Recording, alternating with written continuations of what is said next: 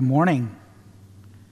In case I don't see you, good afternoon, good evening, and good night. I don't know if you know where that's from or not, but for every high school student, not every high school student, the first high school student, the first junior high student, and the first younger than junior high student to give me the name of the movie that that was quoted from, you have to email it to me, so you have to find my email address as well. So it's a little bit of a challenge, a little bit of a scavenger hunt for you this morning. But the first one to email me with the answer to which movie that was from and to tell me where your favorite fast food place is or ice cream place is, there'll be a special treat in the mail for you. Here we are again. It's morning time, and we're gathered in our living rooms or around the city to hear from God, either through the word or from an encouragement, maybe a story that I tell. But we're also here to worship God and to give him the honor and glory that he deserves. Just this past week, I was in Huntington Beach with T J, and we were having dinner. And T J commented on somebody's hat. It said, "Jesus lives," I think it said, um, or "Jesus saves." And he commented on this guy's hat, and immediately I felt the interruption that was to take place. I knew what was coming. And the guy said, "Can I come sit with you?" In the culture we live in, that's a little bit uneasy because we're at a dinner table, but he came and sat with us. And he had been having dinner and maybe enjoying some spirits. Parents, I'll let you explain that to your children. But he started to talk to us, and his hat made more and more sense the more the story he told. But see, at first I was kind of taken aback. Like, this guy was sitting with us at a table where we were talking about ministry and different things, and he inserted his own life into ours, and he began to talk about Jesus and how Je- what Jesus meant to him and how Jesus had saved his life. And he invited his friends to join us as well, which was a little uncomfortable. There were three of them, and one of them, actually, he confessed, did not know Jesus. In fact, he was engaged in a lifestyle that wasn't conducive for him to really Um, believe in Jesus, or at least that's what he thought. And so we sat there with these four people and shared life. They shared their story, where they were from, and what was going on in their lives. It was an interesting moment. First, God had to break down some barriers for me to hear what they were telling me, to hear what he was telling me through them. Those barriers had to be broken down as I got to know them in order for me to hear from God that these people are just doing their best with what they've been given. It takes me back to another story. We were on inner city outreach, and we entered a park to talk to people, and someone who was very high on drugs, very, very heavy drugs, approached us. And it was a little bit, we were a little bit nervous about it because this man had been fighting with and arguing with one of his friends, and it was very aggressive. And now his friend had left, and it was just him. And he spoke to us in very confusing language. We didn't understand everything that he was telling us, and we assumed it was the drugs speaking. And I had already formed an opinion in my mind that he was not going to say anything that made sense to me, that nothing in this moment we could say would get through to him with the love of Christ, which is what we were there for. And as we interacted with him, it got more and more apparent to me, and I started getting more and more uncomfortable. And then he had to go. He had a court appointment. He had to be in court for something, and he had to leave. And he said, "Before I leave, I know you're from a church group. Can I pray for you?" Now, remember, up to this point, nothing had really made sense to us. Uh, he was arguing and fighting with his friend, and he was telling us things that didn't make sense to us in the culture we live in, because he lived in a completely different culture. First of all, he was homeless. Secondly, he was very high on drugs, and we had not experienced what he had experienced in life. He was headed to a court appointment where he could end up in jail or prison afterwards, not something we had experienced. And he said, "Can I pray for you?" And we said, "Sure." And he started praying. And I will tell you, the most amazing thing happened. Everything he prayed made sense. He was praying in the Spirit. He was praying Scripture. And his tone changed, his words changed, and his sentence structure changed, and everything he said made sense. And God spoke to me in both of those things, dinner at Huntington Beach, as well as that park on inner city outreach, that he's doing things in people's lives that doesn't look the same as what it looks like in my life or in my culture or where I'm at. And I've continued to explore that, and recently I came upon Acts ten. And in study of Acts ten, an amazing thing happens. Paul is like one of my favorite apostles. But the more I've studied Peter, I think the more I can relate to him. So this morning I want to read from Acts ten forty-four. While Peter was still saying these things, the Holy Spirit fell on all who heard the word. And the believers from among the circumcised who had come with Peter were amazed, because the gift of the Holy Spirit was poured out even on the Gentiles. I want to take you back just a little bit to tell you the story of Acts ten. First, we have Cornelius. And Cornelius is at home, and he is unexpectedly um, visited by an angel of the Lord.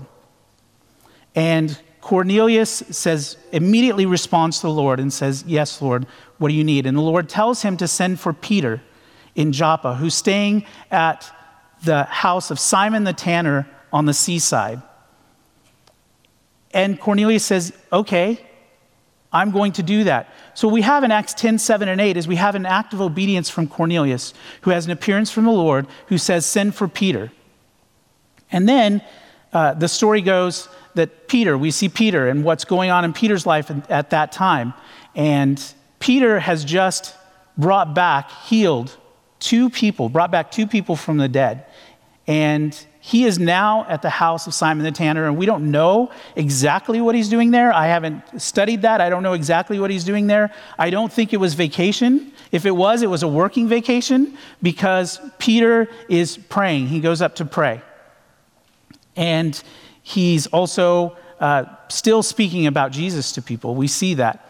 And so he goes up to pray, and Peter, in the midst of this, he, he kind of falls into a trance, and the Lord gives him a vision. A sheet comes down with all types of meat on it, all types of animals. And Peter, in that moment, uh, was waiting for food, so maybe that was a little bit what maybe he thought was going on. And the Lord said, "Peter, here's food, kill and eat." And Peter said, "No, Lord, I can't do that." See, that was against cultural norms. That was against religious norms of the time for a Jewish person to eat unclean meat.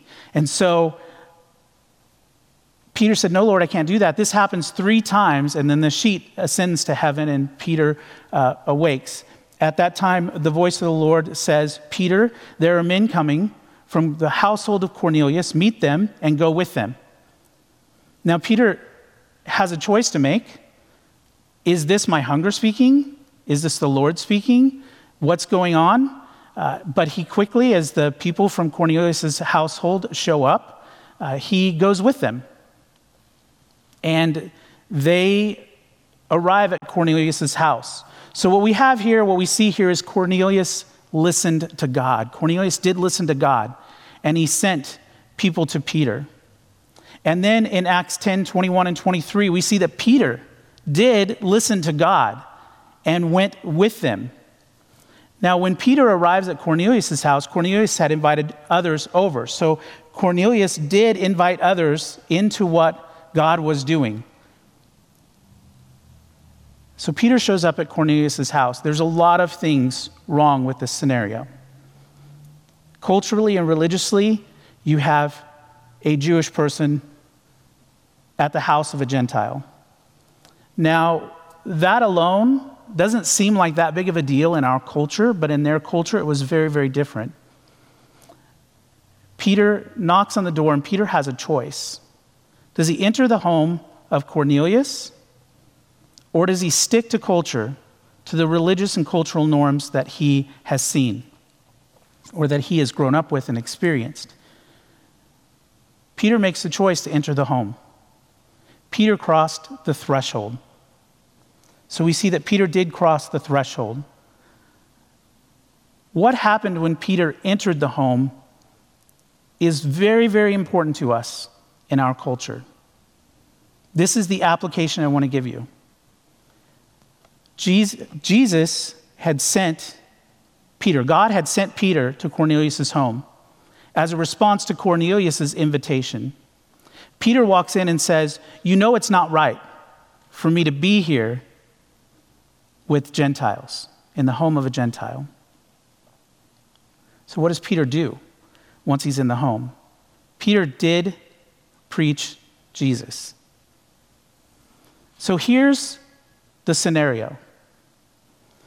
Cornelius, a Gentile, Peter, a Jew. Peter has brought people with him. Cornelius has invited people over, and you have a household full of people, very diverse home full of people. And Peter begins to preach Jesus. Now, I want to pause right there just for a minute, because I want to go back to our culture and where we're at. I know you've heard a lot about COVID. I know you've heard a lot about ever-changing rules and regulations surrounding all of this. I want to challenge our thinking just a little bit this morning. Now, I have really paraphrased this story. I would encourage you, challenge you in many ways, as a family, as a couple, as an individual, or with friends, to go back and read Acts ten um, and to really take to heart what God is trying to tell you through this story. I know what he's trying to tell me.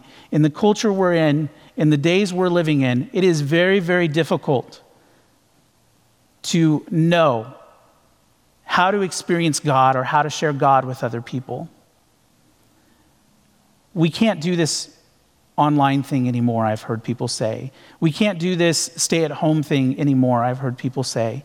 We can't do this eating only outdoors thing. We can't do this, and we can't do that, and we can't do this, and we can't do that. Now, I have laid out for you in Acts ten very much what people did to respond to God. I encourage you to start thinking about what Cornelius did, what Peter did, and to start thinking about what Corey did. And insert your name in that, what you did or what you can do. Because God is very much alive in these times. God is very much active in these times we find ourselves in, in person, or here online. So what's the challenge in the culture we live in? There's going to come a time where the church doors open to regular services, where there are no reservations and no limits, where there's no threat of this virus. There's going to come a time where that happens. And when we get to that time, we're going to find ourselves in a world, and even perhaps now we find ourselves in a world of people who need Jesus. Suicide rates are on the rise. Killings, death by gunfire is on the rise in New York City. I just heard that this morning. The world we live in, there are people anxious. There are people um, hurting. There are people who don't have the hope, maybe that you and I have in Jesus Christ. And at some point, we're going to find ourselves at a cultural or religious threshold, like Peter did when he got to Cornelius' home. And we're going to have to say, we're going to cross that threshold and preach Jesus, however we can. This isn't the most comfortable environment for me to open the Word of God for you. Speaking to a camera, I, I don't... I don't get a lot of energy out of that. Seeing your faces, seeing you respond, smile, nod, that gives me a lot of energy. But I still want to be here to challenge you. I still want to be here and cross the threshold of the virtual church service to say, God has a word for you today that's going to change your life. You may be caught up in some of the negativity. You may be caught up in some of the politics of things going on. Are you preaching Jesus? Are you crossing thresholds, religious, cultural? Are you growing in your faith? Are you learning? Because if you're not, you're limiting God. Peter chose not to do that. Peter crossed the threshold. There's a world of hurting people out there that need Jesus. You and I are the chosen, broken vessels to bring the good news of Jesus Christ to people. And sometimes we exclude people. When I sat down at dinner, I immediately excluded Brian from the conversation. I didn't want the interruption. When I went into that park on inner city outreach, I immediately excluded him from the conversation because he didn't make sense. I didn't think that he could comprehend what we had to bring, Jesus. And God changed my heart. God changed my mind. I chose to sit down at that table and allow Brian to join us. I crossed that threshold. I chose to enter that park and have that conversation. And that's the choice I made, that God was calling me to make. And then God used those people to change my mind and my heart. Now, what, what did Peter not do? Peter didn't, and we see this in Acts ten, thirty-four and thirty-five, Peter didn't stand at the doorway and peek in to see who was there, to take the temperature of the room, if you will, to see what cultures were represented, to see how many Gentiles were in the room, to see how many Jewish people were in the room, to see how many people that maybe were challenged in life, how many sinners were in the room, how many saints were in the room, how many people like him were in the room, how many people who weren't like him were in the room. Peter didn't stand at the door and assess what was going on in that room. We do. And we invite people in according to cultural and religious norms. No, Peter didn't do that. He crossed the threshold and he preached Jesus. That brings me up to our verses for today. And it says, well, Peter was still saying these things. He was still preaching the life of Jesus. Something amazing happened. The Holy Spirit fell on all who heard the word. Cornelius' obedience to invite Peter, Peter's obedience to go, and then Peter's obedience to actually cross the threshold of cultural and religious norms and preach Jesus, tell about all that Jesus had been doing. This made all the difference, and the Holy Spirit fell on those who were present. And in many scholarly places that I've read this week, in many uh, things that I've read this week, it describes this as the Gentile Pentecost. The first time in Scripture where we see the Holy Spirit poured out on Gentiles. Because of what Peter did, and also because of what Peter did not do, we see many come to Christ. I want to challenge you, and I want you to think about this in every aspect of your life. Maybe when you're going to work, I don't know where you work or who you work with. Maybe when you're eating outdoors in that restaurant, look around and see who's there. Maybe when you're in line at Starbucks, you have the opportunity to engage in conversation and to tell people about Jesus or to live out Jesus for people. And changes can come. When our doors to this building open again, we need to make sure that everybody's invited and everybody's included. Now, that's not to say that they haven't always been. That's not what I'm saying at all. But whoever shows up and crosses the threshold of their cultural norm to enter into our religious norm, we need to welcome them in the name of Jesus. First, they need to experience an invitation. Now is a great time. Because there is no threat to tell them, hey, here's the link to watch our Sunday services online. They can receive that invitation, and from the comfort of their own home or their own telephone in whatever park they're in, they can hear the gospel message of Jesus Christ preached. They can hear the challenges that we face as a congregation. Invite them to your Facebook page or your Instagram page. Invite them to the church's website, to the church's Facebook page, or many Instagram pages that we have. Invite them to Vimeo and YouTube and all the platforms we use right now to reach this world, this community for Jesus Christ.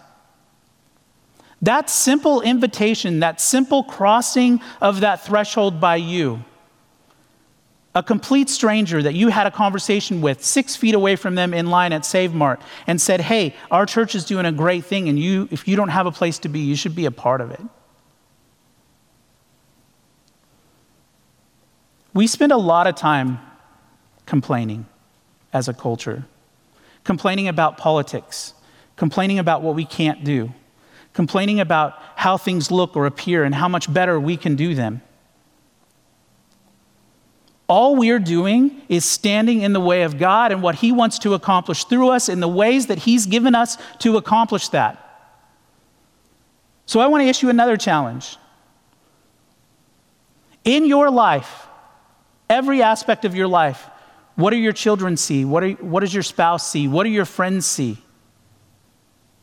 What do those people who don't know you very well but have you on Facebook or Instagram or on any other social media platform, Twitter, what do they see? Are you crossing thresholds and preaching Jesus? Or are you standing in the way of that happening? I want to challenge you. Acts ten challenged me in a very big way. Peter challenges me in a very big way. That when I look at people, I need to see opportunity. Opportunity to, to get to know them better and find out where they're at. Opportunity to understand what their cultural and religious norms might be. Opportunity to invite them in to what is going on in my life and around me. What I don't want to do is not do something because it's not normal for me. I don't want to be prevented by my culture from preaching Jesus. I don't want to be prevented from anybody within my religion, my relationship with Jesus, to preach Jesus. Wherever you're at, you have an opportunity to experience cultural revolution.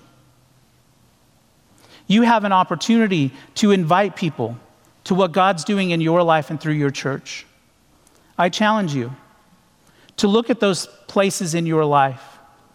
This has been a difficult, difficult season for many, many people, nearly everyone. In some way, difficulty has come on, upon everyone. There are people in our church that even when these doors open back up, they won't come to church. They're either elderly or they have immunity problems, they're immunocompromised, and they just can't risk it. We need to love them. There are people in our community that are hurting without Jesus. They're hurting without Jesus. The amount of mental, emotional, social, physical, and spiritual disorders that are on the rise is amazing. And we have the answer. And many times we're talking about the things that we don't like instead of the God we love. As we sing this song, I pray that you were challenged by this morning's message. Next week, John will be here. We'll be in Esther.